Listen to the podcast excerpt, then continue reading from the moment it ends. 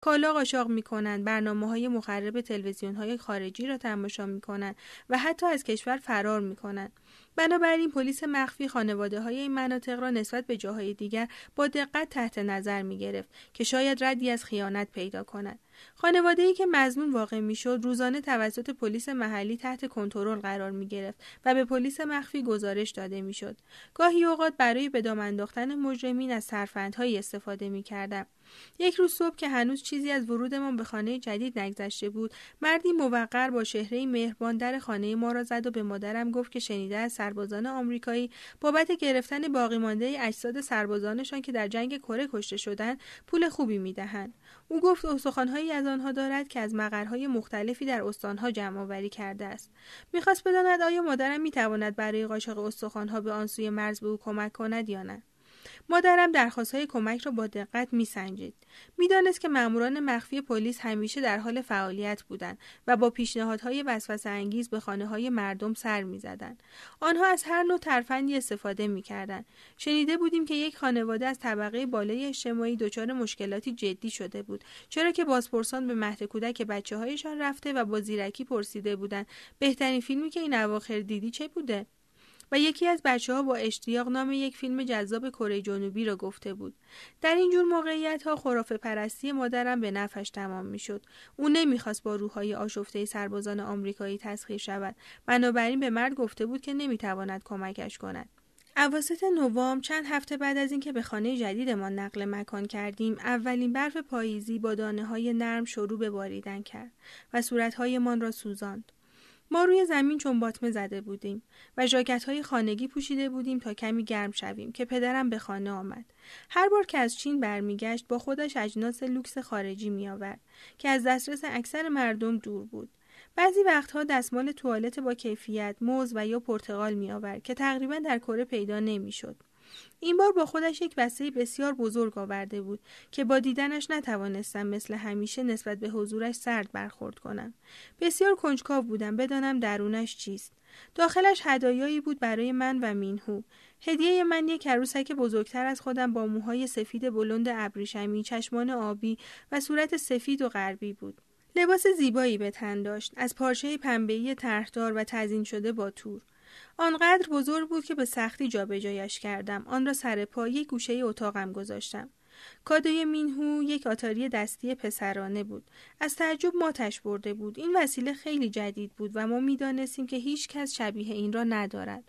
الان فقط می‌توانم در نهایت قصه به آن عروسک فکر کنم. کمی سنم برای عروسک داشتن زیاد بود، اما آن هدیه بسیار زیبا و سخاوتمندانه بود. حالا می‌فهمم که پدرم حس کرده بود بین ما فاصله افتاده است و سعی داشت به نوعی با من ارتباط برقرار کند. می‌دانست چیز بدی بین ما قرار گرفته و احتمالاً فهمیده بود چه چیزی. من واقعاً لیاقت آن کادو را نداشتم. این آخرین چیزی بود که پدر به من داد. صفحه 101، فصل 12، فاجعه ای روی پل. نزدیک 14 سالگی بودم، البته بر حسب اندازه‌گیری کره‌ای‌ها.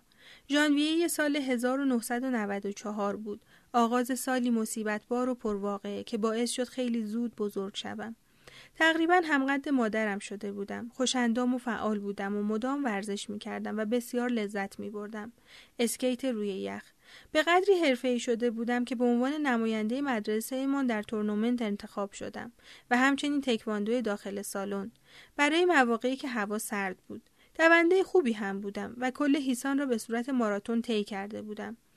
اما آن سال جشن تولدم آغاز بدی را رقم زد. شانس مدت‌ها با من یار بود و معلم‌ها به ظاهرم گیر نمی‌دادند و وقتی می‌دیدند یونیفرم مدرسه تنم نیست زیاد توجه نمی‌کردند.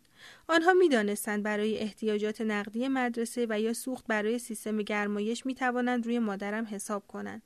اما من دیگر بچه نبودم و سنت گریزی‌ام کم کم انگشت نما شده بود و آنچه فکرش را هم نمی‌کردم اتفاق افتاد.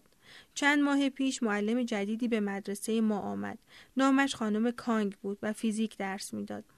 زنی جوانی بود با چشمهای ریز و تیز و صدایی گوش خراش. صبح روز تولدم بود. برای ما روز خوبی را آرزو کرد و ناگهان چشمش به من افتاد. تمام دخترها یونیفرم مدرسه به تن داشتن و موهایشان کوتاه بود، حد اکثر تا سر شانه. اما من با کت صورتی چینی و موهای فر و چکمه‌های بلند و بروز خیلی با آنها فاصله داشتم و متمایز بودم. چشمهایش به چکمه‌هایم خیره ماند و همانجا بود که فهمیدم حسابی زیاده روی کردم. جلوی تمام بچه‌ها به من گفت چرا این چکمه‌ها را پوشیدی؟ در ضمن چرا مثل بقیه یونیفرم تنت نیست؟ قبل از اینکه بتوانم جلوی خودم را بگیرم حرف از دهانم پرید. چرا شما با لباس پوشیدن من مشکلی دارین؟ مادرم هیچ مشکلی نداره. اوضاع وخیم شد. در حالی که میلرزید سمت میز من آمد. چطور جرأت میکنی جوابم رو بدی؟ دلت میخواد این سرمایه‌دارای گندیده به نظر برسی؟ اشکالی نداره. دستش رو در هوا بلند کرد و کشیده‌ای به صورتم خواباند. دستم رو روی گونه‌ام گذاشتم. خون از گوشهایم راه افتاده بود. میلرزیدم و سراپا خش شده بودم. مادرم هرگز به من سیلی نزده بود. با غیظ از کلاس بیرون رفتم و گریه کنان سمت خانه دویدم. آن روز برای اولین بار پس از مدت‌ها حسرت آرامش و امنیتی را خوردم که پدرم همیشه برای من فراهم می‌کرد، اما باز هم خانه نبود و برای سفر کاری دیگری به چین رفته بود. هر بار که به خانه برمیگشت بیشتر و بیشتر خسته و تسلیم به نظر می‌رسید. مادرم می‌گفت او شب‌ها نمی‌خوابد. یک اتفاقی افتاده بود. به مادرم گفته بود که حس می‌کند تحت نظر است. الان میفهمم که پوشیدن آن چکمه‌ها و فر کردن موهایم نشانه‌هایی از حس آرمانزدایی و بیداری از خواب و توهم بوده است. دیگر عشقم را به آن زندگی سازماندهی شده و فعالیت‌های دست جمعی که هیچ کس در کشور از آنها معاف نبود از دست داده بودم. اکنون که 14 ساله بودم دیگر یک پیشرو به حساب نمی آمدم و باید به لیگ سوسیالیستی جوانان ملحق می شدم. این مرحله مهم دیگری در زندگیم بود. به ما گفته بودند که کم کم باید به فکر آینده‌تان باشید و اینکه چگونه می‌خواهید به کشورتان خدمت کنید. دوران بچگیم تمام شده بود. اعضای لیگ سوسیالیستی جوانان باید تحت آموزش‌های نظامی قرار می‌گرفتند. من مجبور بودم یونیفرم نظامی بپوشم و یاد بگیرم که چگونه با مهمات واقعی در محدوده آتش در هیسان تیراندازی کنم.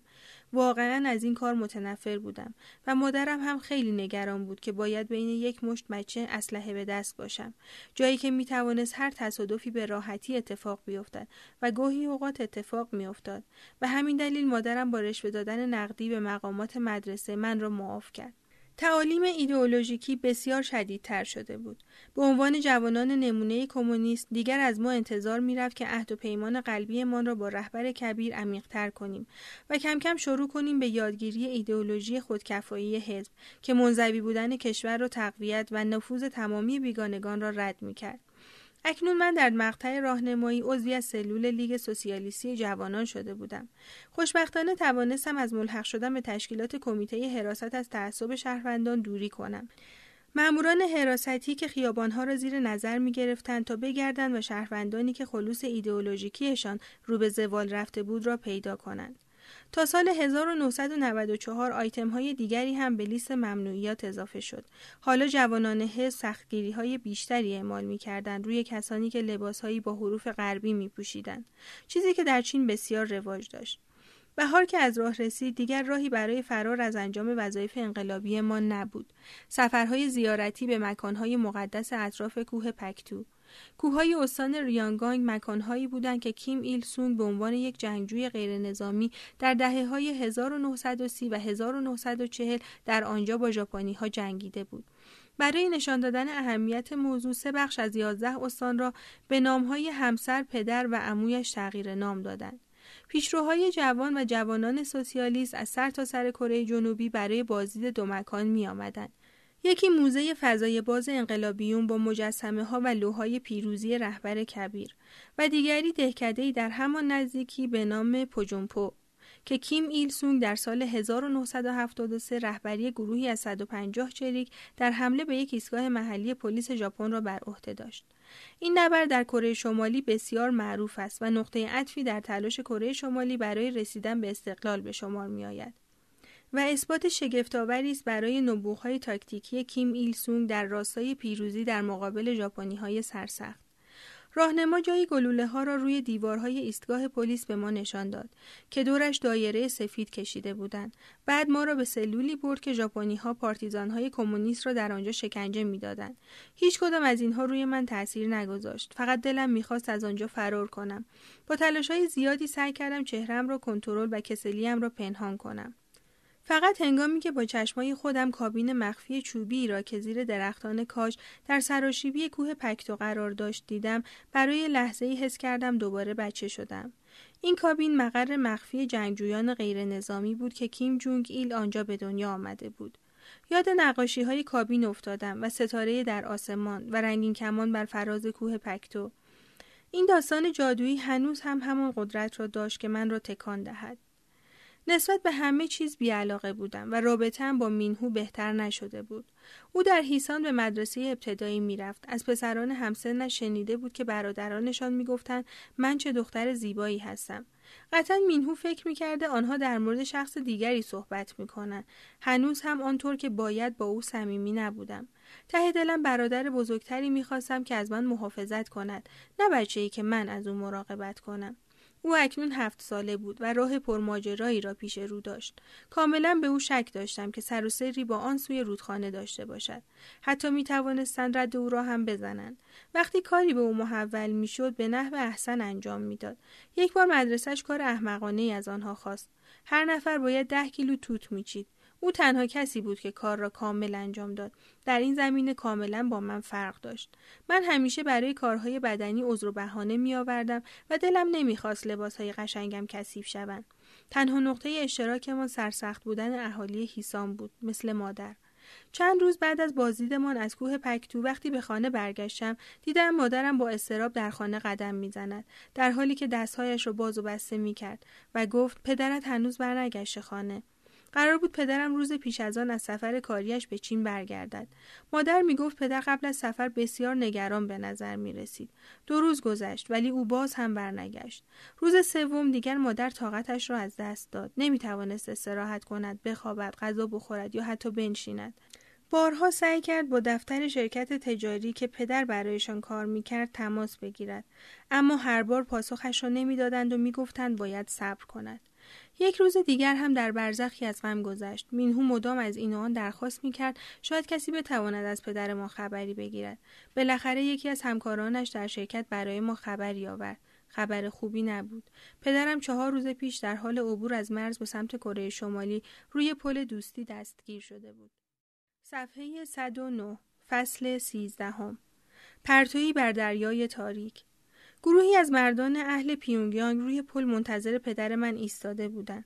آنها ماموران فرماندهی امنیت نظامی بودند. این سازمان از وزارت امنیت کشور یعنی بویبو جداست. این پلیس مخفی نظارت ارتش را بر عهده دارد.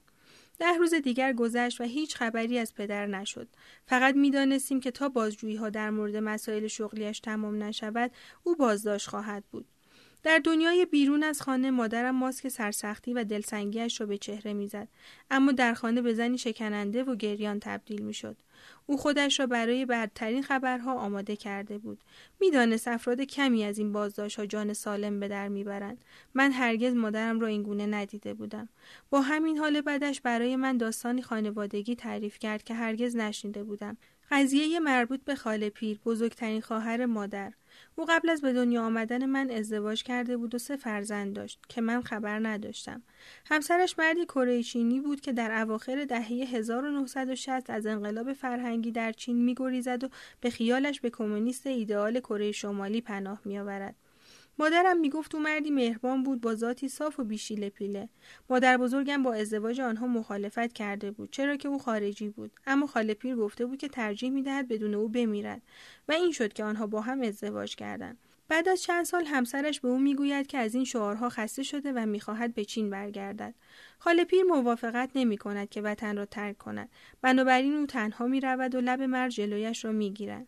اگر او به پلیس‌های مرزبان گفته بود که می‌خواهد برای دیدن خانواده‌اش به چین برود و دوباره به کره شمالی برگردد، او را خیلی راحت رها می‌کردند، اما صداقتش او را گیر می‌اندازد. با صداقت به بازجویان می‌گوید که دیگر شیفته کره شمالی نیست. آنها هم بدون محاکمه او را مستقیما به زندان صحرایی میفرستند. مادر بزرگم قدم پیش میگذارد تا از خانواده حمایت کند و قضیه را حل و فصل کند، تا اینکه خاله پیر توانست از همسرش طلاق بگیرد و هر سه فرزندش را برای سرپرستی به دیگران واگذار کند. تنها از این راه بود که خانواده توانست از جرم همکاری با یک عنصر جنایتکار دوری کند، وگرنه هم باعث میشد سونگبون خانواده نزول کند و هم خانواده را تا چند نسل نابود میکرد. وقتی یک زوج به زندان میافتد، این مقدمات کاملا رایج است. هر سه بچه توسط خانواده‌های خوبی به سرپرستی گرفته شدند. یکی از آنها افسر ارتش شد. وقتی بزرگ شد، خاله پیر به دیدنش رفت و داستان را برایش تعریف کرد. او به گریه افتاد و مادرش را بغل کرد و قسم خورد که پیشینه خانوادگی برایش اهمیت ندارد و دلش می‌خواهد از این پس مادر واقعی و خواهر و برادرانش خانواده‌اش باشند. این پسر به زندان صحرایی سفر می کند تا بتواند پدرش را ببیند، اما جلوی دروازه او را برمیگردانند. دو نوع زندان در زندان سیاسی وجود دارد. یکی برای زندانیانی است که محکومند به تحصیل مجدد انقلابی از طریق کار بدنی. اگر آنها از تنبیه‌ها جان سالم به در ببرند، می توانند به جامعه بازگردند، اما تا آخر عمر از نزدیک زیر نظر قرار می گیرند. دیگری منطقه‌ای است بدون بازگشت. زندانیان آنقدر آنجا کار می‌کنند تا بمیرند. پسر میترسد که نکند پدرش جزو دسته دوم بوده و هنوز در زندان باشد. این داستان من را وحشت زده کرد. به ندرت پیش می آمد که در مورد یکی از آشناهای ما که در چنگ ماموران اسیر شده بود حرف بزنیم، و اگر هم حرف می زدیم بدون قضاوت و تحلیل و نظر دادن در مورد منصفانه بودن یا نبودن مجازات ها بود. ما فقط وقایع کلی را تعریف می کردیم. افراد کره شمالی این گونه حرف می زنند. اما اکنون مادر با احساسات تمام تعریف میکرد که چگونه زندان سیاسی روی خانواده ما تأثیر گذاشت. هیچ کس به طور واضح در مورد زندان سیاسی حرف نمیزد. فقط یک سری شایعات و پچ‌پچ‌های وحشتناک شنیده بودیم. نمیدانستیم اردوگاه‌ها کجا واقع شده و یا در چه وضعیتی هستند. تنها چیزی که من میدانستم در مورد منطقه بکام بود که محل مخصوص شکنجه‌های بسیار خفیف در نزدیکی‌های هیسان قرار داشت. ما یک خانواده را میشناختیم که از پیونگیانگ با آن مکان تبعید شده بودند، چون پدر خانواده با تکه‌ای از روزنامه سیگار خود را پیچانده بود بدون اینکه متوجه شود عکس رهبر کبیر آن طرف روزنامه چاپ شده است. تمام خانواده برای یک زندگی کمرشکن به کوه‌ها فرستاده شدند. آنها باید در مزرعه همگانی به وسعت 10 در 18 هکتار سیب زمینی کشت می‌کردند. حالا من پدرم را در زندان صحرایی تصور می‌کردم. قورباغه‌ای بزرگ در سرم می‌چرخید. رنجشی که از پدرم داشتم به حس درهم و آشفته‌ای تبدیل شده بود. یک شب وقتی همچنان منتظر خبر بودیم، 5 افسر نظامی یونیفرم پوش در خانه را کوبیدند و بدون اینکه چکمه‌هایشان را در بیاورند وارد خانه شدند و در جستجوی پول نقد و وسایل گرانبهایی که به احتمال زیاد پدرم مخفی کرده بود خانه را زیر و رو کردند. دیوارها را شکافتند، زمین را کندند و سقف را پایین آوردند. بعد از 1 ساعت ویرانی دست خالی خانه را ترک کردند. من و مادرم مات و مبهوت به خرابی‌ها نگاه می‌کردیم. خانه‌مان کاملا نابود شده بود. حدود 2 هفته پس از ناپدید شدن پدر به مادرم اطلاع دادند که او را ناگهان در بیمارستان هیسان آزاد کردند. وقتی مادر او را دید از خود بیخود شد و بلند بلند گریه کرد. ظاهرش مادر را شوکه کرده بود. او بسیار نحیف شده و چشمانش گود رفته بود. اما سعی کرد به مادر لبخند بزند. به نظر خیلی پیرتر می رسید. گفت که هنوز هم بازجویی‌ها ادامه دارد. او را متهم به رشوه‌گیری و سوء استفاده از موقعیت شغلیش کرده بودند. احتمالاً دلیلش هم این بود که متوجه شده بودند از علاقه سیاسیش کم شده است و شاید کادر اداری بلندپایه از دستش دلخور شده و زیرآبش را زده بود. بارها مورد بازجویی قرارش داده و به او امر کرده بودند که اعترافش را کتباً اعلام کند و هر سری بازجویان نامه اعتراف را در صورتش پاره کرده و از او خواسته بودند از اول شروع کند. مادرم نپرسید که آنها دیگر چه بلاهایی سرش آورده بودند. نمیخواست که ضربه های روحی او را دوباره تجسم کند، اما میتوانست ببیند که بدجور کتک خورده و اجازه نداشته بخوابد. چند روزی در بیمارستان ملافه را روی سرش میکشید و میخوابید. پدرم مثل تمام مردان کره شمالی احساساتش را سرکوب میکرد.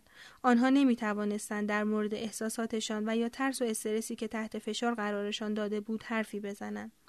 به همین دلیل بود که بین مردهای مست در روزهای تعطیل عمومی هیسان دعوا و درگیری‌های وحشتناکی صورت می‌گرفت و از این طریق خودشان را خالی می‌کردند. اما پدر من هرگز لب به الکل نمی‌زد و همیشه احساساتش را درونش می‌ریخت. وزن زیادی کم کرده بود و حال و حوصله هیچ کس و هیچ چیز را نداشت. تازه میفهمم که دچار افسردگی شدیدی شده بود. بیماری که در کره شمالی مورد قبول جامعه نیست. او حدود 6 هفته در بیمارستان هیسان بستری بود. مادرم نمیخواست من و مینهو جلوی دست و پایش باشیم، چون هر روز ساعتها به بیمارستان میرفت و از پدر پرستاری میکرد. بنابراین ما را به ساحل شرقی نزد دایی سینما فرستاد تا چند روزی نزد او، همسرش و بچه هایش بمانیم. یک روز بعد از ظهر دایی سینما زود به خانه برگشت. من و مینهو با زندایی و بچه ها در اتاق نشیمن نشسته بودیم. کفشایش را درآورد، وارد خانه شد و در را با احتیاط پشت سرش بست و گفت: مینیونگ، مینهو، متاسفانه خبر بدی براتون دارم. غمگین به نظر می رسید. می دانستیم اتفاق بدی افتاده بود. گفت که مادرمان به ما در محل کارمان زنگ زده و گفته که پدر در بیمارستان حسابی مریض شده و در نهایت فوت کرده است. مینهو شکست، به اتاق خواب دوید و در را پشت سرش بست. من با کرختی سمت ساحل قدم زدم و نگاهم را به دریای شرق دوختم. اشعه‌های تیز و برنده از پشت ابرها دشتی از نور روی دریای تاریک درست کرده بودند. از فاصله نچندان دور قایق‌های بارکش پوسیده در افق به چشم می‌خورد. دریا آرام بود. رنجشی که در دل از پدرم پرورانده بودم دیواری بین ما ایجاد کرده بود. چرا این کار را کرده بودم؟ من با این درک بزرگ شده بودم که هیچ چیز مهمتر از خانواده و روابط خونی نیست، اما ناگهان کشف این حقیقت که من از خونه او نیستم من را شوکه و گیج کرده بود. من او را از خود رانده بودم. حقیقتی که از من پنهان کرده بودند آزارم میداد. به این فکر کردم که چطور با مادرم آشنا شده بود، سالها پیش در قطاری که به سمت پیونگیانگ میرفت. به قدری مادرم را دوست داشت که با وجود اینکه مادر طلاق گرفته بود و از مرد دیگری بچه داشت، با او ازدواج کرد. خاطرات به سویم حمله ور شدند، صدها خاطره. وقتی با خوشحالی روی چمنزار کنار آنجو به دنبال سنجاقک ها می دویدیم و زندگی خانوادگی ما در هامهونگ و لحظات شادی که در کنار هم مادر را نگاه می کردیم که چگونه با ولع نانگیمون می خورد و اینکه چقدر به پدرم افتخار می کردم وقتی به جشن نظامیم آمد و اینکه چقدر همیشه در حضورش احساس امنیت می کردم. خیره به دریا میزان حماقتم را میسنجیدم. او من را با عشق بزرگ کرده بود، مثل فرزند خودش. تکبرم باعث شده بود نتوانم ببینم که چقدر عاشقش هستم. روی زانوهایم افتادم و گریه سر دادم. با دست شنهای ساحل را چنگ زدم. به نظر میرسید ساعتها گذشته بود. خورشید در حال غروب بود که دیگر به خانه برگشتم. میدانستم تا آخر عمر حسرت خواهم خورد که چرا با پدرم این گونه رفتار کرده بودم. میدانستم هنگام مرگ به این فکر میکرده که من از او دلخورم و همین فقدانش را برای همیشه دردناکتر میکرد.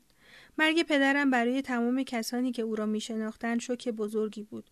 او هنوز جوان بود، هول و هوش 40 سال.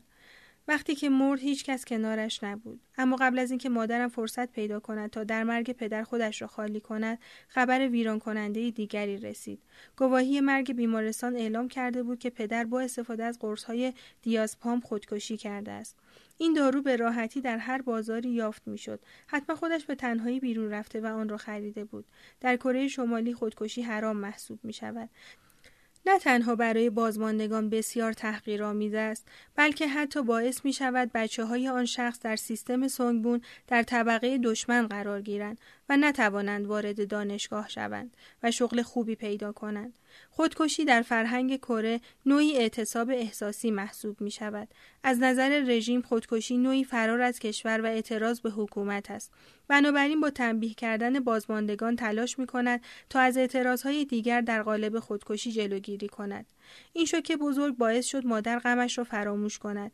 به سرعت وارد عمل شد تا از ما محافظت کند. باید بی‌معطلی مدارک بیمارستان را تغییر میداد و این کاری سخت و حساس بود، اما آینده ما به این کار بستگی داشت و در نهایت درایت و سیاست موفق شد. این کار به قیمت تمام پسنداز و ارزهایش تمام میشد، اما این کار را کرد. او به مقامات بیمارستان رشوه داد. آنها هم موافقت کردند تا دلیل مرگ پدرم را به سکته قلبی تغییر دهند. مراسم ختم به سرعت برگزار شد، قبل از اینکه فرصت سوال و جواب پیش بیاید و حتی قبل از رسیدن من و مینهو از خانه دایی. حتی فرصت این را پیدا نکردیم که با او خداحافظی کنیم. حتی بدتر از آن، والدین پدرم در مراسم ختم مادرم را با عصبانیت نفرین کرده و گفته بودند برای خانوادهشان بدیومنی و نحسی به همراه آورده بود. و آخرین تیر تحقیر از سمت مقامات بازجویی نظامی زده شد. آنها در نامه‌ای برای مادرم نوشتند که پدر را رسما از مقامش اخراج کردند. بعد از مرگ پدر احساس نزدیکی بیشتری به مینهو کردم. انگار برای اولین بار بود که بعد از سالها او را واضح می‌دیدم. همان افکار غلطی که من را از پدرم دور کرد باعث شده بود نزدیکی‌ام را به برادر خودم از دست بدهم. تازه داشتم او را همونطور که بود می‌دیدم، برادرم که به اندازه من سوگوار و داغدار بود. دیگر حس خوبی نسبت به خانه کنار رودخانه نداشتم. در طول زمان کوتاهی از آمدنمان به این خانه، آن واقعه اسفبار برای خانواده‌مان رخ داده بود و باعث شد به این فکر کنم که نفرین آن خانه واقعی بود و قدرتمند. هنوز سعی می‌کردیم تا با غم فراق پدر کنار بیاییم که حادثه‌ای عظیم کشور را در سوگ فرو برد. رسانه‌های جمعی با چنان صحنه‌های سوزناک زجه و ماتم روبرو شدند که تا به حال دنیا به خودش ندیده بود. واقعه‌ای که طنینش در کره شمالی تا امروز ادامه دارد. صفحه 116، فصل 14. قلب بزرگ از تپیدن ایستاد. صبح روز 8 جولای سال 1994 طبق معمول به مدرسه رفتم. درست پیش از وقت نهار معلمی وسط درس وارد کلاس ما شد و گفت که مدرسه امروز تعطیل است. به همه ما دستور داده شد که به خانه برگردیم و تلویزیون‌ها را روشن کنیم. خیلی عجیب بود، چون در طول هفته تماشای تلویزیون در روز ممنوع بود. به جای رفتن به خانه خودمان، با دوستم به خانه او رفتیم که نزدیک مدرسه بود. تلویزیون را روشن کردیم و چیزی نگذشت که خبرنگار معروف ری چون هویی با لباس سیاه روی صفحه تلویزیون ظاهر شد. چشمهایش از گریه قرمز شده بود. بعد خبری را اعلام کرد که در نظر من غیر ممکن بود. کیم ایل سونگ، رهبر کبیر، پدر ملت ما، از دنیا رفته بود. خبری که از رادیو پخش شد هم به همین اندازه تاثیرگذار بود. قلب بزرگ از تپیدن ایستاد. دوستم شروع کرد به زجه و زاری و قادر نبود جلوی خودش را بگیرد. گریه‌اش کمی من را تحت تاثیر قرار داد، اما این ذهن من بود که متاثر شد، نه قلبم. او چگونه میتوانست بمیرد؟ به نظر باور نکردنی میرسید. هرگز به ذهنم هم خطور نمی کرد. حتی به ذهن خیلی از اهالی کره شمالی هم نمی رسید که این خدای پادشاهی که قادر بود با قدرتش هوا را کنترل کند ممکن بود بمیرد. او بی عیب و نقص بود و قادر مطلق. از مدتها قبل از بشر می زیسته و حتی بخشی از وجودم فکر می کرد که او واقعی نباشد. حتی ما فکر نمی کردیم که او نیاز به خوابیدن یا ادرار کردن داشته باشد. اما او مرده بود. دریچه‌ای به ذهنم باز شد. با خودم فکر کردم او یک مرد 82 ساله بود. پیر و ضعیف شده بود، پس او هم یک بشر بود. نشستم و به گریه‌های دوستم گوش کردم، اما چشم‌های من خشک بود. هنوز غم سوگ پدرم به قدری تازه بود که دیگر اشکی برای رهبر کبیر نداشتم. صبح روز بعد همه جلوی ساختمان مدرسه جمع شدیم. در صف‌های طولانی و منظم ایستادیم. آسمان رنگ آبی شیری داشت و هوا به طرز آزاردهنده‌ای گرم بود. سخنرانی‌های احساسی توسط مدیر و معلمان که همگام با نواختن نی اشک می‌ریختند و خود را از گریه خفه می‌کردند ارائه شد. ساعت‌ها یکی یکی سپری می‌شد. اول کمی ناراحت بودم، اما بعد از 3 ساعت سر پا ایستادن زیر آفتاب داغ نشه و خسته شده بودم. هیچ کس به ما امر نکرده بود که گریه کنیم. هیچ کس به ما هشدار نداده بود که اگر گریه نکنیم مورد سوءظن قرار میگیریم. اما میدانستیم که به اشکهای ما نیاز داریم. از اطراف من صدای فینفین و زجه و ناله می آمد. به نظر می رسید همه در غم و ماتم فرو رفتند. حس غریزی هم برای نجات تلنگری به من زد. اگر مثل بقیه گریه نمی کردم حتما به دردسر می افتادم. صورتم را به حالت اندوه درآوردم. پنهانی سر انگشتانم را تف زدم و به چشمانم مالیدم. بعد بریده بریده نفس کشیدم و امیدوار بودم اینطور به نظر برسم که از شدت غم نفسم بند آمده است. بعد از مدتی طولانی که این کار را تکرار کردم، حس کردم دیگر نمیتوانم بیش از این سر پا بایستم. حالا آفتاب درست بالای سرم بود. خیلی گرمم شده بود و کمی تلو تلو خوردم. معلم ها فکر کردن که دارم غش می کنم. بنابراین من را در آمبولانسی گذاشتند که همان نزدیکی پارک بود. خیالم راحت شد. روز بعد هم یک چنین مراسمی با حضور تمام مدارس شهر در قسمت یادبود جنگ پیروزمندانه پوچونبو در پارک هیسان برگزار شد. این بار هزاران دانش آموز و معلم با هم به گریه و زاری پرداختند. به نظر می رسید این غم با گذشت هر ساعت بیشتر می شد. صدای گریه شدیدی در کل شهر پیچیده بود. مدارس تعطیل شده بود، کارخانجات فولادسازی و چوببری، شرکت‌ها، مغازه‌ها، بازارها همه تعطیل بودند. تک تک شهروندان موظف بودند هر روز در مراسم سوگواری شرکت کنند تا این مصیبت تسکین ناپذیر را به نمایش بگذارند. هر روز یک معلم ما را به تپه ها می برد تا گلهای وحشی بچینیم و کنار مجسمه برنز کیم ایل سونگ در پارک هیسان بگذاریم. بعد از چند روز تمام گلها چیده شده بودند، اما مجبور بودیم از هر جایی که شده پیدا کنیم. برگشتن با یک گل اهانت به رهبر کبیر محسوب می شد. یک روز که به دنبال گل می گشتیم، دسته‌ای سنجاقک به موازات ما روی چمنزار پرواز می کردن. معلم با صدای متعجبی گفت: ببینید، حتی سنجاقک ها هم از مرگ رهبر کبیر سوگوارند. او کاملا این حرف را جدی زد و ما نسنجیده حرفش را باور کردیم. بعد از سوگواری همان چیزی که می ترسیدم اتفاق افتاد. تنبیه ها انتظار کسانی را می کشیدند که کم اشک ریخته بودند. روزی که کلاس ها شروع شد، تمام دانش آموزان جلوی در مدرسه جمع شدند تا شاهد توبیخ و متهم کردن دختری باشند که تظاهر به گریه کرده بود. دختر ترسیده بود و این بار واقعاً گریه کرد. دلم برایش میسوخت، اما خیالم راحت شد. به عنوان شخصی که خودش هم تظاهر به گریه کرده بود، خوشحال بودم که کسی به اجرایم شک نکرده بود. خیلی از بزرگترها هم در سراسر شهر مورد همین اتهام قرار گرفته بودند و بویبو سیلی از بازداشت‌ها راه انداخته بود. چیزی نگذشت که اعلامیه‌هایی پخش شد تا زمان و مکان اعدام دست جمعی متهمین را اعلام کند. از دوران دبستان الزامی بود که همه در محاکمات دست جمعی حضور داشته باشند. معمولاً کلاس‌ها کنسل می‌شد تا دانش آموزان بتوانند شرکت کنند. کارخانجات کارگرانشان را می‌فرستادند تا مطمئن شوند جمعیت زیادی به تماشا رفتند. من همیشه سعی می‌کردم از این مراسم دوری کنم، اما در تابستان آن سال استثناءاً برای آن محاکمه حاضر شدم، چون یکی از مردهایی که قرار بود اعدام شود را می‌شناختم. اکثر مردم هیسان او را می‌شناختند.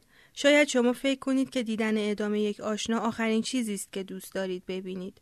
در واقع مردم ما زمانی برای شرکت نکردن در محاکمات بهانه می‌آوردند که قربانی را نمی‌شناختند. اما اگر قربانی را می‌شناختند، خود را ملزم به شرکت در محاکمه می‌دانستند، همانطور که خود را ملزم به شرکت در مراسم ختم می‌دانستند. او حدود 20 و چند سال داشت و به نظر پسر پولداری می‌رسید. بین دخترها طرفداران زیادی داشت و بین اراذل و اوباش هواخواهان بسیار. جرمش این بود که به مردم کمک میکرد تا به چین فرار کنند و همچنین کالاهای ممنوعه میفروخت. اما جرم اصلیش این بود که در طی مراسم سوگواری فوت کیم ایل سونگ مشغول کارهای خلافش بوده است. قرار بود او و 3 نفر دیگر در فرودگاه هیسان، مکان همیشگی اعدام، به گلوله بسته شوند. 3 مرد از پشت جمعیتی که در گرمای سوزان منتظر ایستاده بودند، از پشت وانت پلیس بیرون کشیدند. همان لحظه مردم اطراف من شروع کردند به پچ پچ. گروهی از افسران پلیس این افراد را بلند کردند و روی زمین به سمت محل تیراندازی می‌کشیدند، طوری که نوک پاهایشان روی زمین کشیده می‌شد. به نظر نیمه جان می‌رسیدند. سر، سینه و کمر هر سه را به ستونی چوبی بستند. دست‌ها و پاهای او را هم پشت بسته بودند. خیلی سرسری حکمشان قرائت شد و قاضی اعلام کرد که آنها به جرمشان اعتراف کردند.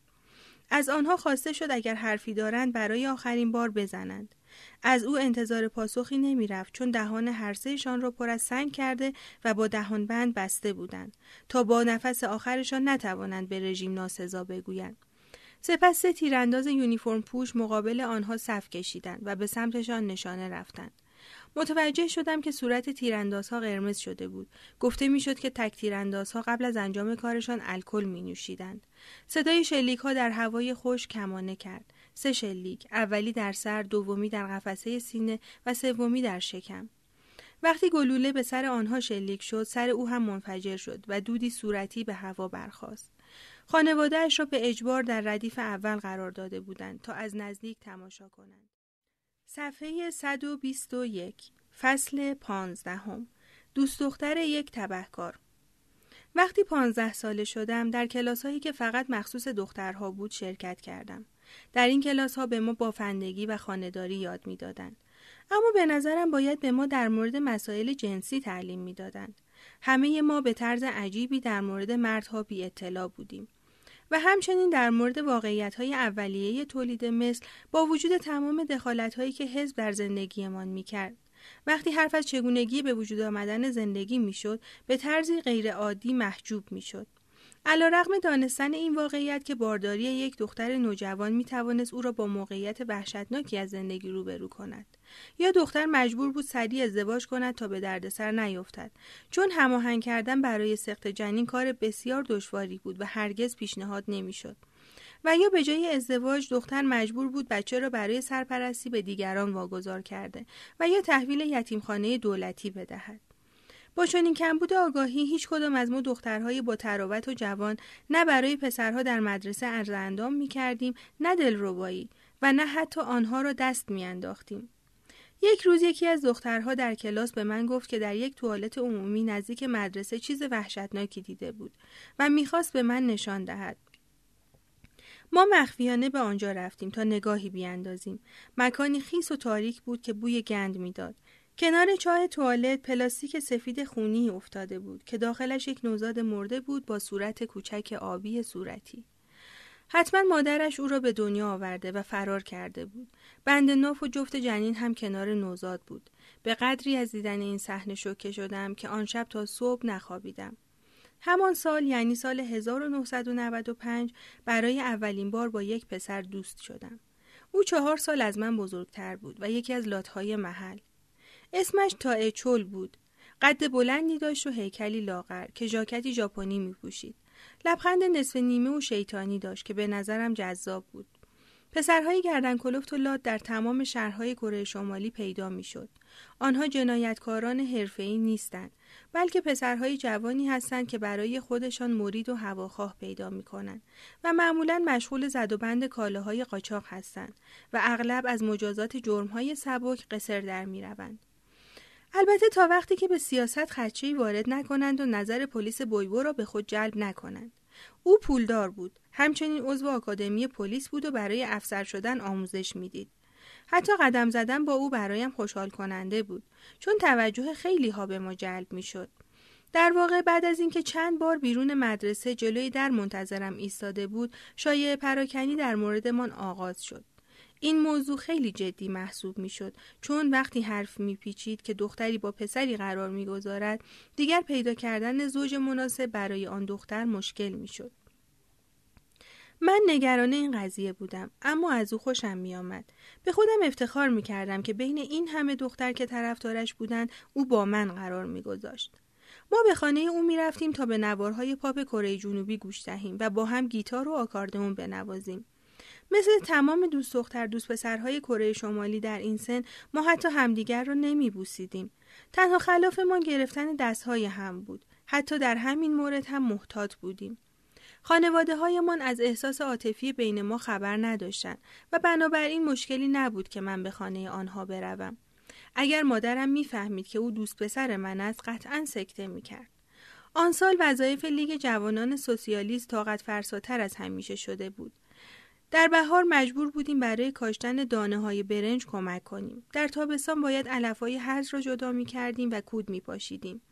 و در پاییز فصل درو فرا می‌رسید که دانش آموزان و کارگران سراسر کشور برای برداشت محصول کمک می‌کردند. این تشکیلات وسیع اقتصادی با پرچم‌های قرمز در مزارع، گونه بارزی از آرمانگرایی کمونیستی بود. در تابستان دستور رسید که باید اطراف مدرسه تونل‌هایی حفر کنیم. تمام کشور بسیج شده و همه در حال آماده باش بودند. آژیرهای خطر تقریباً هر روز با تمرینات حمله هوایی به صدا در می‌آمد و هر کس هر چه دستش بود زمین می‌گذاشت و با دیوانگی این سو و آن سو می‌دوید. به ما اینطور گفته بودند که قرار است آمریکا و کره جنوبی موشک‌های هسته‌ای پرتاب کنند و اعلام حمله کردند. هر لحظه امکان داشت جنگ آغاز شود. فکر جنگ هسته‌ای من را می‌ترسان. مادرم وحشت کرده بود و بسیاری از وسایل من را بخشید. تمام پتوها و بالش‌های اضافی من را به دایی فقیر و خانواده‌اش در مزرعه اشتراکی داد. پسرها دیوانه‌وار با بیل زمین می‌کندند و دخترها خاک جابجا می‌کردند. من از لحظه به لحظه‌اش متنفر بودم. اگر جنگ شروع می‌شد و ما هنوز در مدرسه بودیم، باید ما صدها دانش آموز در این تونل‌ها مخفی می‌شدیم. من نگران مهندسی ابتدایی دانش آموزان بودم که ممکن بود فاجعه بیافریند و همه ما زنده زنده دفن شویم. حتی به عمق تونل ها هم شک داشتم که آیا می توانست ما را در برابر حمله های هسته‌ای محافظت کند یا نه. سالها بعد کشف کردم که شعارهای حمله واقعی بوده. آمریکا واقعا قصد داشته به تأسیسات اتمی ما حمله کند. پس یکی از این روزهای خسته کننده و ملال‌آور کندن زمین و تمرینات حمله هوایی، بعد از مدرسه به خانه دوستم سونئی رفتم. او جز دوستان صمیمیم بود که زیاد با هم بیرون می رفتیم. اما اولین باری بود که به خانهشان می رفتم. اکثر اوقات او به خانه ما می آمد. خیلی گرسنمه. چیزی داریم بخورم؟ نمیدونم چیزی داریم یا نه. به نظرم حرفش مبهم بود. هر چی باشه مهم نیست. چیز زیادی نداریم. از حرفش رنجیدم. او خود همیشه در خانه ما میان وعده میخورد. غذا که نمیخوام. سونئی کمی درنگ کرد. به نظرم خجالت میکشید. دنبالم بیا. من را به سمت آشپزخانه برد. 4 قابلمه روی گاز بود. در یکی را برداشت. ببین، من که نمیتونم این رو بدم به تو. داخل قابلمه چیزهای سبز پررنگی بود. قبل از اینکه بپرسم آنها چیز، در قابلمه را گذاشت. اما میشد تشخیص داد که غذای معمولی نیست. در راه خانه فهمیدم که شاید ساقه‌های ذرت بودن. اما چرا مادرش به جای برنج چنین چیزی میپخت؟ صفحه 125، فصل 16. زمانی این نامه را میخوانی که 5 نفر از ما دیگر در این دنیا نخواهیم بود. مادرم با خستگی و حالی پریشان به خانه بازگشت. از زمان فوت پدرم زیاد نمیخوابید و چروکهای زیر چشم و دور لبهایش بیشتر شده بود. ماها از آخرین باری که لبخندش را دیده بودم میگذشت، اما حداقل با معاملات تجاری کوچکش توانسته بود ما را تأمین کند. ما هم غذا داشتیم و هم پول. شغلش در اداره محلی دولت باعث شده بود به محصولاتی که اداره به کارکنان میداد هم دسترسی داشته باشیم. همین برایش فرصت مناسبی شده بود تا اختلاس و رشوه‌گیری را یاد بگیرد. خیلی زود بعد از فوت کیم ایل سونگ، دولت پرداخت حقوقها را متوقف کرد و فقط کوپن‌های سهمیه‌ای به کارمندان میداد. اما آنها هم بی‌مصرف شده بودند. به دلایلی میزان کالاهایی که در ازای کوپن دریافت می‌کردیم کمتر و کمتر می‌شد. یک روز با خودش نامه‌ای آورده بود از طرف یکی از همکارانش در اداره. این نامه را خواهر زنی نوشته بود که در استان هامگیونگ شمالی در شرق استان ما زندگی میکرد. مادر میخواست این نامه را به ما نشان بدهد. میخواهم تو و مینهو موضوعی را بدونین. مردم زمان سختی را سپری میکنن. شما مدام گله میکنین که این رو نداریم و اون رو نداریم. چیزایی که ما داریم رو خیلی ها ندارن. اون نامه را به من داد. خواهر عزیزم، زمانی این نامه را میخوانی که 5 نفر از ما دیگر در این دنیا نخواهیم بود. ما هفته هاست که چیزی نخورده ایم. همه نحیف و لاغر شده ایم و بدنهای ما خشک شده. منتظر مرگ هستیم. آخرین آرزویم قبل از مرگ این است که کمی کیک ذرت بخورم. جا خوردم. چرا هفته ها بود چیزی نخورده بودن؟ ما یکی از ثروتمندترین کشورهای دنیا بودیم. هر شب اخبار کارخانه ها و زمین های زراعی را نشان میداد که به وفور محصول تولید می کنند. مردم شکم سیری که از اوقات فراغتشان لذت می برند و فروشگاه های زنجیره‌ای در پیونگ‌یانگ که پر از کالاهای مختلف است.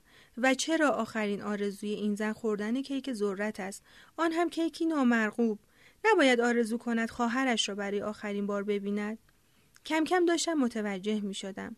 به یاد دوستم سونئی افتادم که چقدر به او بی‌اعتنایی کرده بودم، فقط به خاطر اینکه در خانه‌اش چیزی به من برای خوردن تعارف نکرده بود. احساس شرم می کردم. پس خانواده‌اش برای پیدا کردن غذا در مضیقه بودند. چند روز بعد برای اولین بار شاهد قحطی بودم. به بازاری بیرون از ایستگاه ویون در هیسان رفته بودم که زنی را دیدم به پهلو روی زمین خوابیده و بچه‌اش هم در آغوشش بود. او جوان بود، حدوداً 20 ساله بود. پسر بچهش هول و هوش 2 سال داشت و به مادرش خیره شده بود. رنگ هر دویشان پریده بود، بدن هر دو پوست و استخوان بود و لباسهای پاره به تن داشتند. چهره زن از کثیفی کبره بسته بود و موهایش در هم گوریده بود. به نظر مریض می آمد. تعجب می کردم که مردم بی توجه از کنار این دو رد می شوند.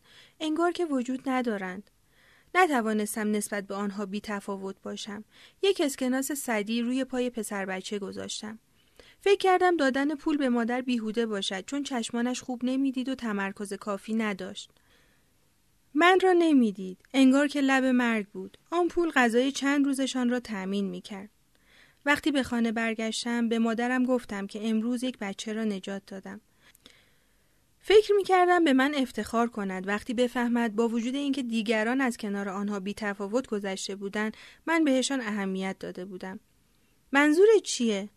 برایش تعریف کردم. دست از کاری که انجام میداد کشید و با اخم سمت من چرخید. عقلت رو از دست دادی؟ یه بچه چجوری میتونه چیزی بخره؟ حتما تا الان یه دوزون اسکناس رو از دست بچه قاپیده. فقط باید براشون غذا میخریدی. حق با او بود. احساس مسئولیت کردم. بعد از آن خیلی به راه انداختن خیریه فکر کردم. تقسیم کردن آنچه داشتیم از ما کمونیست‌های خوبی میساخت، اما در نهایت بیفایده بود. دست مردم خالی بود و باید اول به خانوادهشان میرسیدن. درست است که من یک اسکناس سدی به آن مادر و بچه داده بودم، اما این فقط مشکلشان را برای چند روز حل میکرد. این فکر حسابی افسرده‌ام کرد. ظلمتی سراسر هیسان را در بر گرفت. سائلین همه جا ظاهر شدند، مخصوصاً اطراف بازارها. این صحنه ها را هرگز در کشورم ندیده بودم. بچه های آواره همه جا دیده می شدند. اول فقط 2-3 گروه بودند، اما مدتی نگذشت که تعدادشان زیاد شد، چون از حومه شهرها به هیسان پناه آورده بودند. والدینشان از گرسنگی تلف شده بودند و آنها بی سرپرست و بی قوم و خویش مانده بودند و باید خودشان امرار معاش می‌کردند. به آنها لقب کوچچی، پرستوهای شکوفه‌دار داده بودند، چون مثل پرندگان در دسته‌هایی جمع می‌شدند. یکی از سرفندهای زنده ماندنشان این بود که یکی از آنها سر دورگردی را گرم می‌کرد و همدستش غذا را می‌قاپید و فرار می‌کرد. قسمت تمسخرآمیز قضیه اینجا بود که بچه‌ها معمولاً در آشغال‌های زباله‌دان دنبال دانه، پوست میوه و آشغال گوشت می‌گشتند. دقیقاً همون کاری که به ما گفته بودند بچه‌های کره جنوبی برای زنده ماندن انجام می‌دهند. در مدرسه هم بچه‌هایی که والدینشان برای غذا در مضیقه بودند مرتب غایب می‌شدند و بعد از چند روز دیگر به مدرسه نمی آمدن. جمعیت کلاس ما به 1/3 رسیده بود. بعضی از معلم ها هم دیگر نیامدند. آنها هم برای امرار معاش به بازارهای تجاری روی آورده بودند. تنها مشکل کمبود غذا نبود. هیچ کودی هم برای محصولات زراعی وجود نداشت. در دهکده ها بچه ها باید سهم فضولات خود را به عنوان کود تحویل می دادند. خانواده ها درهای حیاط های مجاور را قفل می کردند تا همان مقدار اندکی که داشتند در دسترس دوست ها قرار نگیرد. سوختی وجود نداشت. کارخانجات فولاد و چوب‌بری راکت شده بودند. دیگر از دودکش هیچ کارخانه‌ای دود بلند نمی شد و خیابان های شهر در طول روز ساکت و خالی از مردم شده بود. درخت‌های کاج و سنوبر که کوهپایه را زیبا می کردند کم کم از بین رفتند. چشمانداز برهنه از درختان شده بود. مردم در جستجوی سوخت بودند، چرا که با آغاز زمستان باد سردی از کوههای منچوری شروع به وزیدن کرده بود. برق‌ها مرتب میرفت و دیگر به جایی رسید که به ندرت میآمد. مادرم شبها برای روشن نگه داشتن خانه لامپی از یک ظرف گازوئیل درست کرده و نخی را به عنوان فتیله درونش گذاشته بود. به قدری این لامپ دود کثیف از خود ساطع می‌کرد که دور دهان من و مینهو را دایره‌ای از دوده پر می‌کرد. یک روز سرد زمستان، چند هفته قبل از یخ زدن رودخانه، قدم زنان زیر نور خورشید از کنار رودخانه رد می‌شدم که چشمم به چیزی مثل لباسی کهنه افتاد که آهسته با جریان آب جلو می‌رفت. بعد دیدم که آن لباس کهنه صورتی از یک آدم را حمل می‌کرد که چشمانش باز و نگاهش سمت بالاست.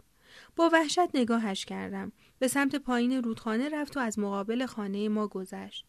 درست قبل از طلوع خورشید، پیش از آن که چینی‌های آن سوی رودخانه پی ببرند، مرزبانان جسدها را از آب می‌گرفتند و رویشان را با پوشال می‌پوشاندند. اینها افرادی بودند که سعی داشتند از جایی از رودخانه رد شوند، اما به قدری ضعیف شده بودند که نمی‌توانستند در مقابل جریان آب دوام بیاورند. چون بعد از باران‌های سنگین در کوهستان جریان رودخانه تند می‌شود. اوایل سال 1996 کمی بعد از سالگرد 16 سالگی هم جمعیتی را دیدم که در بازاری بیرون از شهر دور مرد میان سالی جمع شده بودند. او داشت با لهجه کره چینی سخنرانی می‌کرد. شکمی برآمده داشت و کت نرم و خوشجنسی به تن داشت. به نظر پولدار می‌رسید. حد زدم از چین برای دیدن اقوامش آمده باشد. در حالی که اشک از گونه‌های توپلش جاری شده بود گفت: چرا این مصیبت سر مردم ما اومده؟ مردم گرسنه‌اند و دارن میمیرن.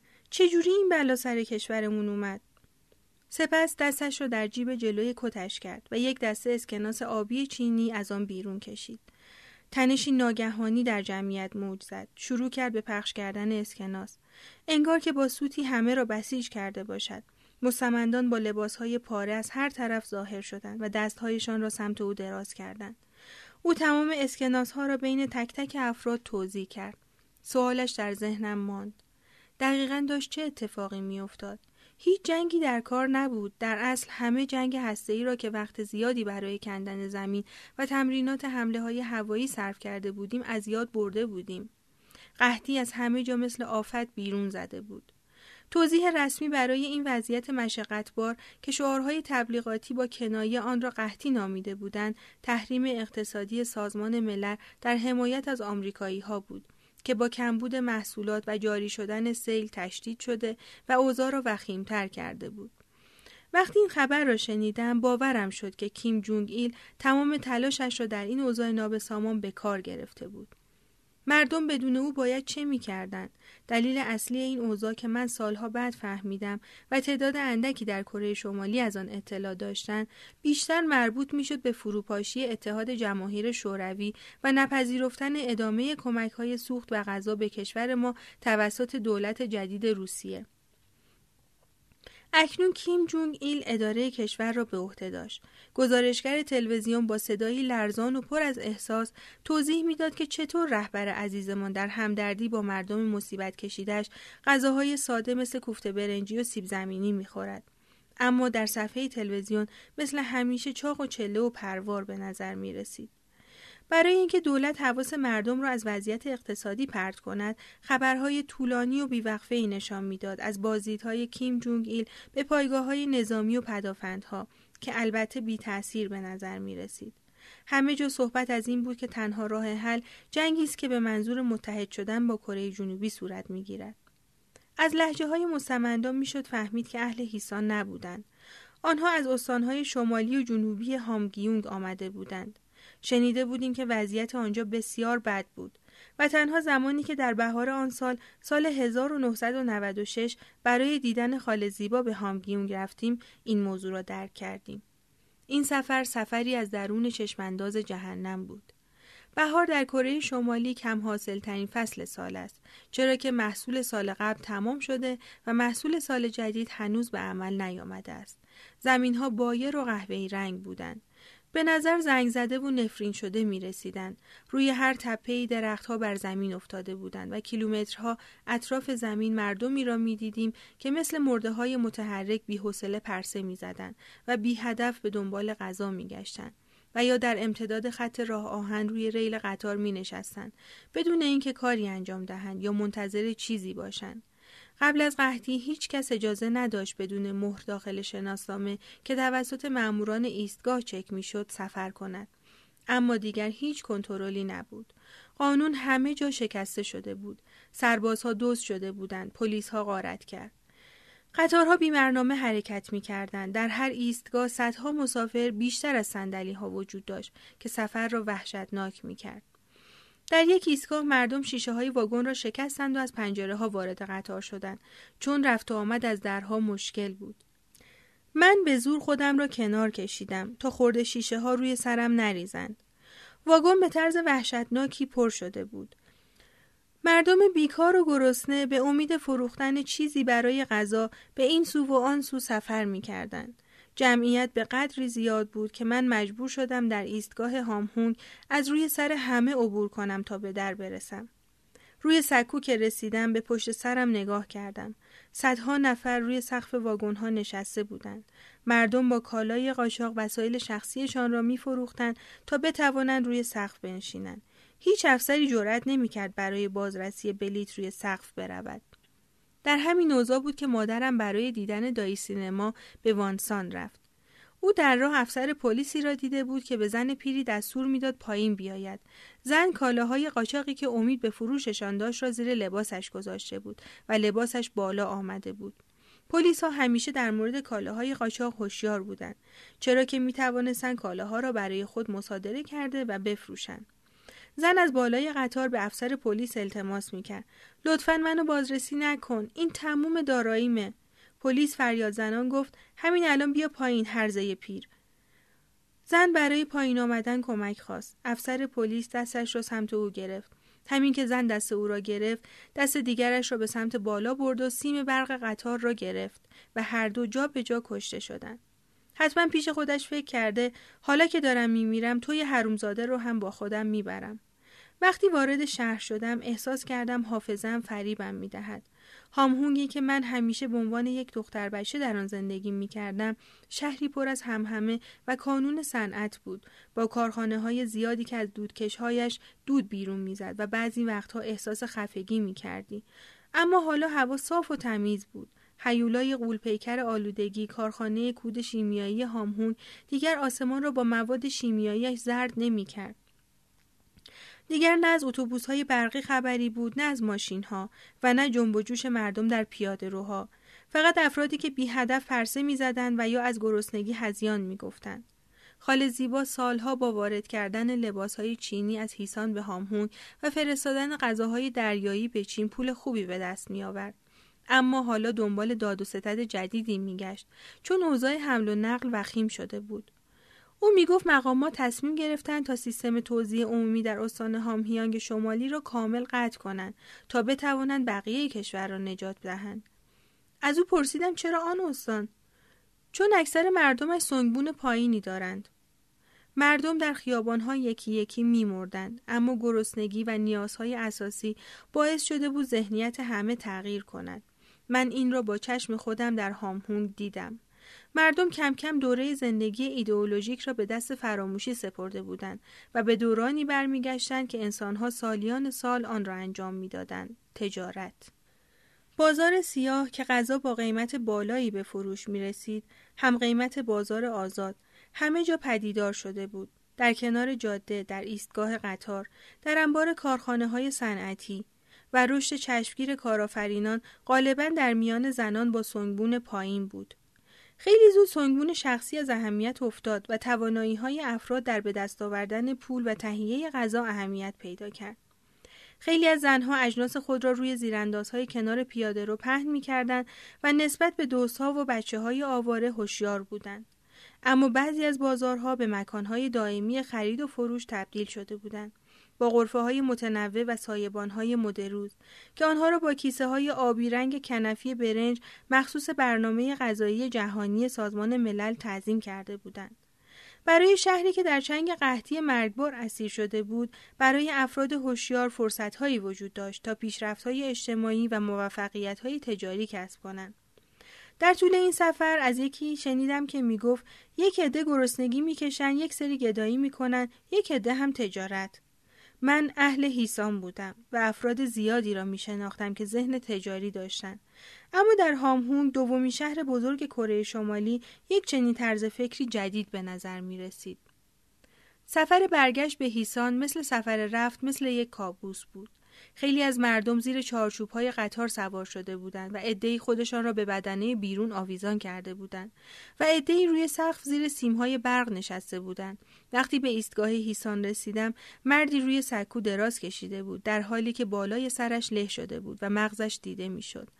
هنوز زنده بود و با صدایی لرزان می‌پرسید که آیا حالش خوب خواهد شد، اما چند دقیقه بعد از دنیا رفت. او زیر چارچوب قطار بود و وقتی قطار به ایستگاه رسید سرش به سکو برخورد کرد و در طول قحطی تصادفات این چنین بسیار رایج بود. در همان سال 1996 فرهنگ کشور ما به طور قابل ملاحظه‌ای تغییر کرد. در گذشته وقتی به دیدن کسی می رفتیم از ما با برنج خوردی یا نه استقبال می کردند. این جمله نشانی از مهمان نوازی بود، به این معنا که آیا غذا خورده ای؟ بیا با ما چیزی بخور. اما با کمبود غذا چه کسی می توانست با خلوص نیت دیگران را سر سفره‌اش دعوت کند؟ چیزی نگذشت که غذا خورده ای مگر نه جایگزین مهمان نوازی های قبلی شد. اکثراً یا خیلی خجالت می کشیدند یا خیلی غرور داشتند که گرسنگیشان را اعلام کنند و حتی اگر غذا به آنها تعارف می کردند بر نمی داشتند. وقتی معلم آکاردئون مینهو که پسر جوانی بود به خانه ما می آمد، مادرم استطاعت این را داشت که رسوم قدیم را حفظ کند و از او بپرسد که آیا ناهار میل دارد یا نه. او هم هر بار با ادب سرش را خم می‌کرد و می‌گفت ممنون، غذا خوردم، اما اگه زحمتی نیست یک کاسه آب و یکم دونجانگ می‌خورم. مادرم به زور قبول می‌کرد، اما به نظرش خیلی عجیب می‌رسید. هیچکس آب با چاشنی سویا که برای طعمدار کردن سوپ استفاده می‌شد نمی‌خورد. هر بار هم در چند ثانیه آب را سر می‌کشید. بعد از یک ماه تدریس دیگر نیامد. مادرم شنیده بود از گرسنگی تلف شده. واقعا جای تعجب داشت. چرا غذایی که به او تعارف میشد را قبول نمیکرد؟ مشخص بود وقارش را به زندگیش ترجیح میداده. یک روز بعد از ظهر تابستان همون سال وقتی من و مینهو از مدرسه به خانه آمدیم، سربازی را دیدیم لاغر مردنی با پوستی چاله چوله دار که برای دزدی به خانه ما آمده بود و سعی داشت تلویزیون توشیبای ما را با خود ببرد، اما بازوهایش توان کافی نداشت. سربازها در سر تا سر هیسان دزدی می‌کردند و اگر آنها را می‌گرفتند به مقامات پلیس تحویل می‌دادند. اما مادر من کمی پول به او داد و گفت برای خودش غذا بخرد. با عمیق‌تر شدن قحطی شایعات در مورد آدمخواری در سر تا سر استان پیچید و پلیس اخطارهای جدی در این مورد صادر کرد. شنیده بودیم مرد پیری بچه‌ای را کشته، با گوشتش سوپ پخته و در دکه‌ای فروخته. مشتریان گرسنه هم آن را با ولع خورده بودند. جرم زمانی کشف شد که پلیس استخوان‌های بچه را پیدا کرد. همیشه فکر می‌کردم این آدمکش‌ها بیماران روانی باشند، چون هیچ انسان عادی متوسل به چنین جنایتی نمی‌شود. اما اکنون زیاد مطمئن نیستم. حرف زدن با افراد زیادی که در زمان قحطی تا لب مرگ رفته بودند نشان می‌دهد که گرسنگی می‌تواند مردم را تا مرز دیوانگی بکشاند. می تواند باعث شود والدین غذا را از دهان بچه هایشان بیرون بکشند، مردم اجساد مردگان را بخورند و مهربانترین همسایگان مرتکب قتل شوند. سیستم اجازه نامه برای عبور در کل کشور مختل شده بود، اما هنوز هم ورود به پیونگیانگ پایتخت به شدت کنترل می شد. آن تابستان توانستم برای دیدن دایی پولدار و همسرش مجوز بگیرم. این دومین سفر طولانی من در سالی بود که سفر کردن به بدترین شکل ممکن انجام می شد. نگران این دیدار بودم. در واقع خودم را برای دیدن صحنه‌های شبیه آنچه در هامهون دیده بودم آماده کرده بودم. اما در کمال تعجب همه چیز را در پایتخت انقلاب عادی یافتم. مردم را می دیدم که خوب غذا می خوردن و سر کارشان می رفتن. بلوارهای وسیع پر بود از ماشین‌های برقی و ترافیک. هیچ گدا، بچه آواره و چادرنشینی به چشم نمی‌خورد. ایستگاه‌های برق دود در هوا پخش می‌کردند. طبقه وفاداری که در پایتخت زندگی می‌کردند، از آنچه در کشور رخ داده بود احساس حقارت می‌کردند. بعد از اینکه گل‌ها را پایین مجسمه برنزی کیم ایل سونگ در تپه‌های مانسو قرار دادم و تعظیم کردم، مجسمه به قدری بزرگ بود که من در مقابلش مثل یک مورچه به نظر می رسیدم. دایی و خاله من را به اوکریوگون، معروف‌ترین رستوران نودل در کشور، بردند. رستوران پر از آدم‌هایی بود که منتظر میز خالی ایستاده بودند. ظاهراً هیچ کس گرسنه نبود.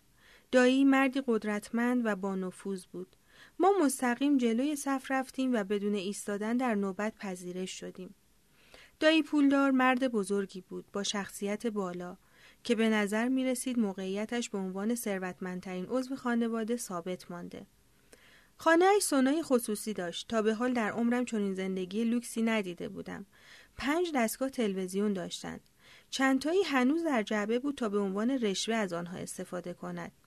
یک روز در سالن غذاخوری سر شام برای اولین بار غذای عربی خوردم، یک نوع پاستا. به نظر شبیه غذای واقعی نمی آمد. دایی پولدار از دیدن حالت صورتم خندید. اکثر مردم توی کل زندگیشون شانس خوردن این غذا رو پیدا نمی‌کنن. اگه الان امتحانش نکنی شاید دیگه هیچ وقت گیرت نیاد. زندایی چنان لباسای مد روزی می‌پوشید که اصلاً به نظر نمی‌رسید اهل کره شمالی باشد. او مدیر یک فروشگاه زنجیره‌ای درجه یک با قفسه‌های پر از محصولات رنگی در پایتخت بود که معمولاً تبلیغاتش در تلویزیون پخش می‌شد.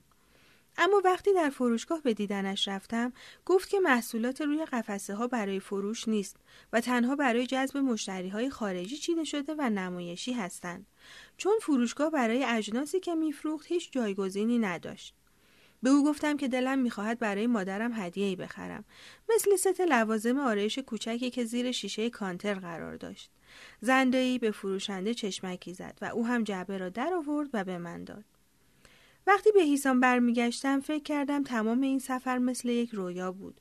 نمیتوانستم تصور کنم پیونگیانگ در همان کشوری قرار دارد که مردمش در هامهون کنار پیاده روها در حال مردن هستند و بچه‌های آواره به بازارها هجوم میبرند. اگرچه در نهایت پیونگیانگ هم جان سالم به در نبرد. رژیم نتوانست از ورود قحطی به قلب پایگاه قدرتش جلوگیری کند. صفحه 138 فصل 17 نورهای چانگبای. پسر با فریاد پاسخ داد: میخوام راننده تانک بشم. لبخند رضایتی روی لبان معلم نشست. و چرا میخوای راننده تانک بشی؟ تا از کشورمون در برابر آمریکایی‌های حرومزاده دفاع کنم. پسر سر جایش نشست. آخرین سال تحصیلی من در مقطع راهنمایی بود و معلم‌ها از تک تک ما در مورد شغلمان میپرسیدند. درست مثل تمام جوانان سوسیالیست مطیع چیزی را به معلم میگفتیم که دلش میخواست بشنود. از مدتها پیش به ما یاد میدادند که رهبر کبیر گرانقدرمان تمام زندگیش را وقف مردمش کرده و چه سختی هایی بر دوش کشیده تا کشور را از شر دشمنان در امان نگه دارد. بنابراین حتی یک بچه مهد کودکی هم میدانست هیچ معلمی دلش نمیخواهد تو دستت را بالا ببری و بگویی که میخواهی یک خواننده پاپ شوی. البته صحبت‌های دوستانه بین بچه‌ها در مورد شغل آیندهشان صادقانه تر بود و اینکه می‌خواهند با زندگی خود چه کنند و این موضوع تا حدی هم اتفاق می‌افتاد. تا زمان فارغ التحصیلی دیگر یاد گرفته بودیم که باید انتظاراتمان را طبق سنگبون اجتماعی خود تطبیق دهیم. انتخاب‌هایمان در مسیر مشخصی سیر می‌کرد. در کلاس ما تنها چند نفر بودیم که از سنگبون خوبی برخوردار بودیم. بنابراین می توانستیم در آزمون ورودی دانشگاه شرکت کنیم و پسرها هم می توانستند یک راست به سربازی بروند. تعداد اندکی هم قادر بودند توسط آشناهای خانوادگی به شغلهایی در اداره پلیس یا بویبو راه پیدا کنند. نصف بیشتر همشاگردی های من در طبقه سنگبون مردد قرار داشتند. لیست اسامی آنها به دفتر دولت در هیسان فرستاده شد تا مسئولین دولتی آنها را برای کار به معادن یا مزارع بفرستند. یکی از دختران این طبقه در آزمون ورودی دانشگاه شرکت کرد و پذیرفته شد، اما به او اجازه ورود به دانشگاه را ندادند. سنگبون خوب من به این معنا بود که می توانستم برای زندگیم برنامه ریزی کنم. رویاهایم خصوصی و ناچیز بود. دلم میخواست یک آکاردئونیست شوم. آکاردئون در کره شمالی یک ساز بسیار محبوب است و زنی که در نواختن آن ماهر باشد مشکلی برای تأمین مخارج ندارد. میخواستم این شغل رسمیم باشد، اما دلم هم میخواست مثل مادرم تجارتی غیرقانونی دست و پا کنم و پول خوبی به دست بیاورم. به نظرم کار هیجان انگیزی بود. در ضمن میدانستم این تنها راهی بود که مطمئن میشدم خانواده‌ام اگر روزی بچه دار شوم غذای کافی برای خوردن داشتند. مادرم کاملا از تصمیم من برای آکاردئونیست شدن حمایت کرد و موزیسیانی از تئاتر هیسان پیدا کرد تا به من تعلیم دهد. او گفت که اگر پدرم زنده بود حتما از این تصمیم خوشحال میشد، چون از صدای آکاردئون کاملا لذت میبرد. حرفش اشکم را درآورد. من 17 ساله بودم. تا چند ماه دیگر در ژانویه 1998 18 ساله می شدم. این فکر برایم سنگین بود. دیگر از 18 سالگی شهروند بزرگسال محسوب می شدیم و شناسنامه رسمی دریافت می کردیم. شیطنت ها و قانون شکنی هایی که در بچگی از آنها قصر در می رفتیم به محض آغاز 18 سالگی جرم سنگینی محسوب می شد. هنوز یک شیطنت وجود داشت که دلم می خواست تا قبل از آن که دیر شود انجام دهم. در زمستان 1997 یکی از دوستانم که نزدیک خانه ما زندگی میکرد از من پرسید آیا دوست دارم با او یواشکی از طریق رودخانه از مرز رد شوم و به روستای چانگبای در چین بروم یا نه.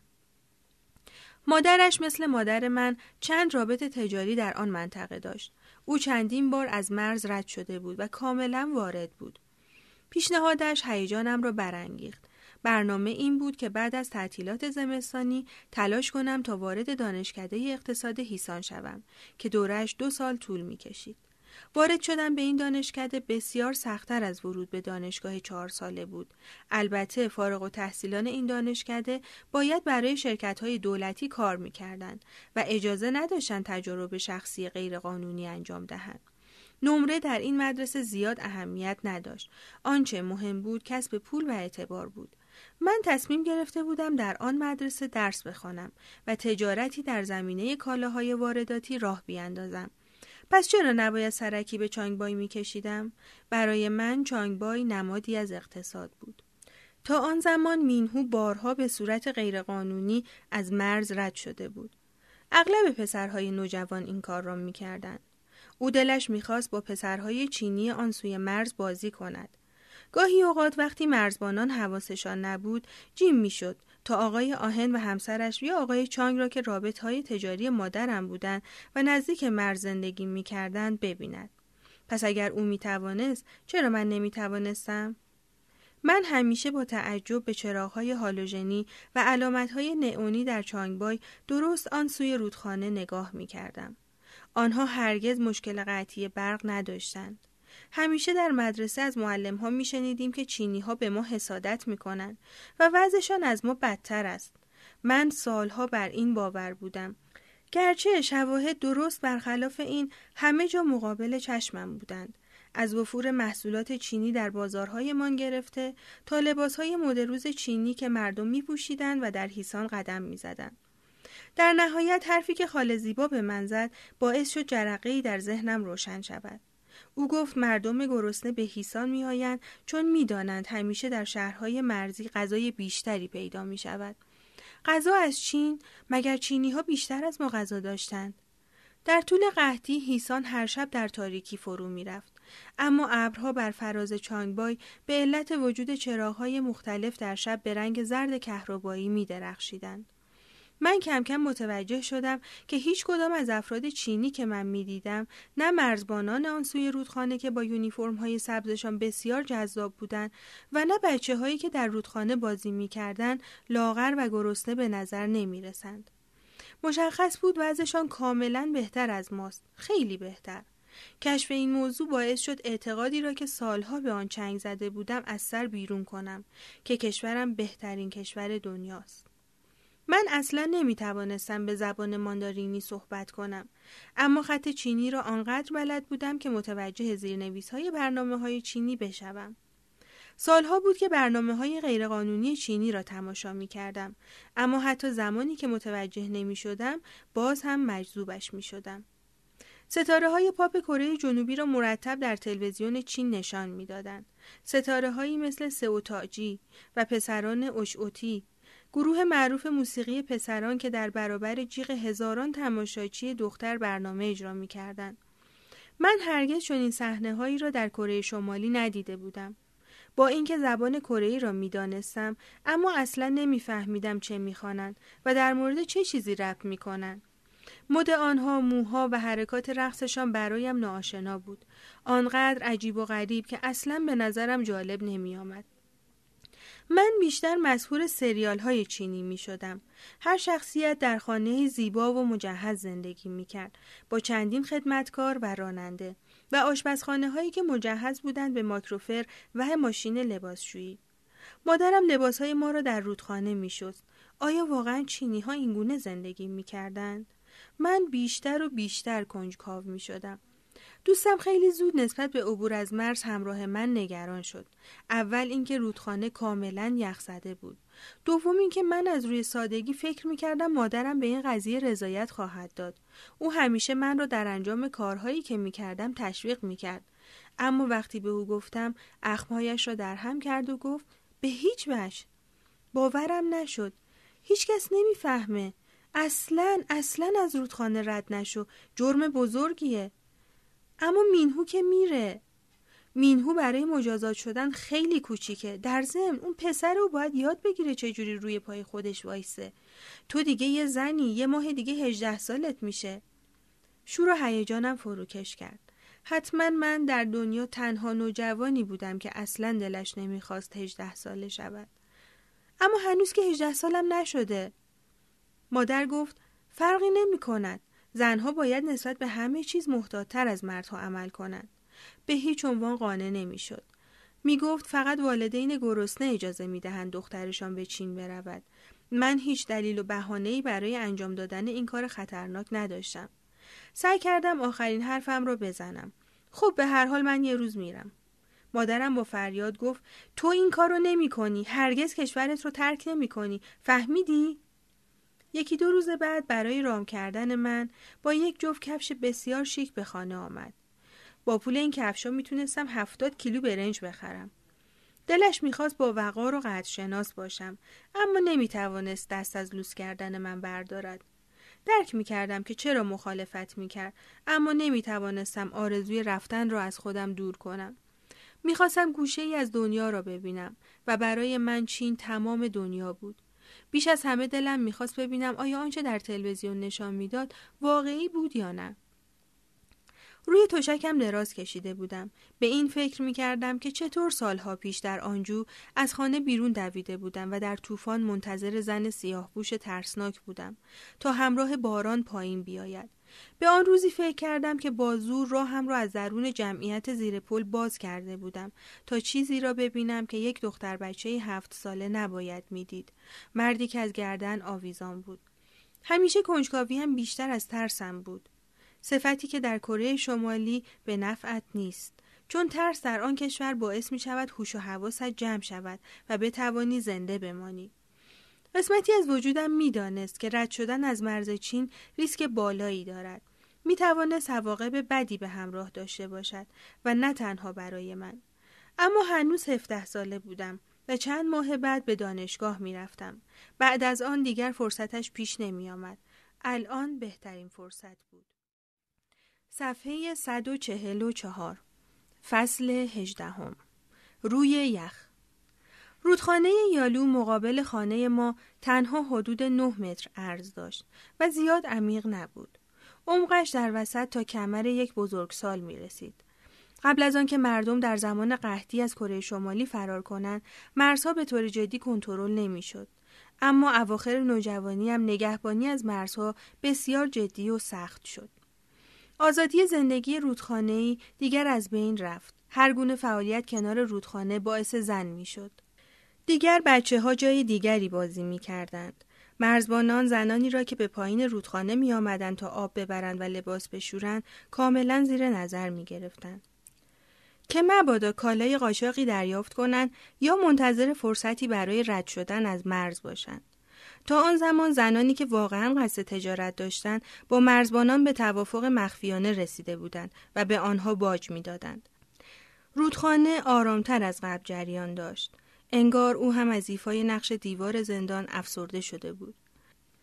کمی پس از آن که به کنار رودخانه اسباب کشی کردیم، نگهبانی که مراقبت از 45 متری مسیر رودخانه که اطراف منزل ما بود را به عهده داشت با ما دوست شد. مرتب برای گپی کوتاه به منزل ما می آمد و مادرم چیزی برای خوردن و نوشیدن برایش می آورد. اسمش ری چانگ هو بود. 6 سال از من بزرگتر بود. قد بلندی داشت و بسیار خوش قیافه بود. شبیه سربازان پوسترهای تبلیغاتی. در واقع اکثر مرزبانان خوش قیافه بودند، چون آنها نماینده کشور ما در مقابل چینی‌های آن سوی رودخانه به حساب می‌آمدند. سونگبون آنها مربوط به طبقه وفادار جامعه بود. این مردهای جوان امتیازهای ویژه‌ای داشتند، اما اغلب تنها بودند و دور از خانه. چانگ هو ذات بسیار خوبی داشت. وظایف نظامی به هیچ عنوان با شخصیتش جور در نمی آمد. دوست نداشت مورد امر و نهی قرار بگیرد و معمولاً به عنوان تنبیه اضافه خدمت دریافت می کرد. وقتی مرزبانان سر پست نبودند باید در پادگان می ماندند، اما او همیشه از پادگان جیم می شد و به خانه ما می آمد. پسر جذابی بود، اما گاهی اوقات ساده به نظر می رسید. یک بار به من گفت که در یکی از تمرینات نظامی فیلم مستندی از جنگ افزارها نشانشان داده بودند. ما بی‌نظیرترین تسلیحات را داریم مینهو. مانند یک پسر بچه کوچک ذوق زده به نظر می رسید. ما میتونیم کره جنوبی رو شکست بدیم و همینطور آمریکایی ها رو. بی‌صبرانه منتظر جنگم. به یه چشم هم زدن تموم میشه. میدانستم که میتوانم به چانگ هو اعتماد کنم. یک شب سرد در بهار سال گذشته وقتی 16 ساله بودم، نصف شب از خانه یکی از دوستانم برمیگشتم. برای دختری تنها آن وقت شب خیلی دیر بود. وقتی نزدیک خانه شدم، او را از نیمروخ دیدم که کنار جاده نشسته. با تعجب پرسیدم اینجا چی کار میکنی؟ منتظر بودم. منتظر چی؟ منتظر تو، نگرانت شدم. او مثل برادر بزرگتری بود که هرگز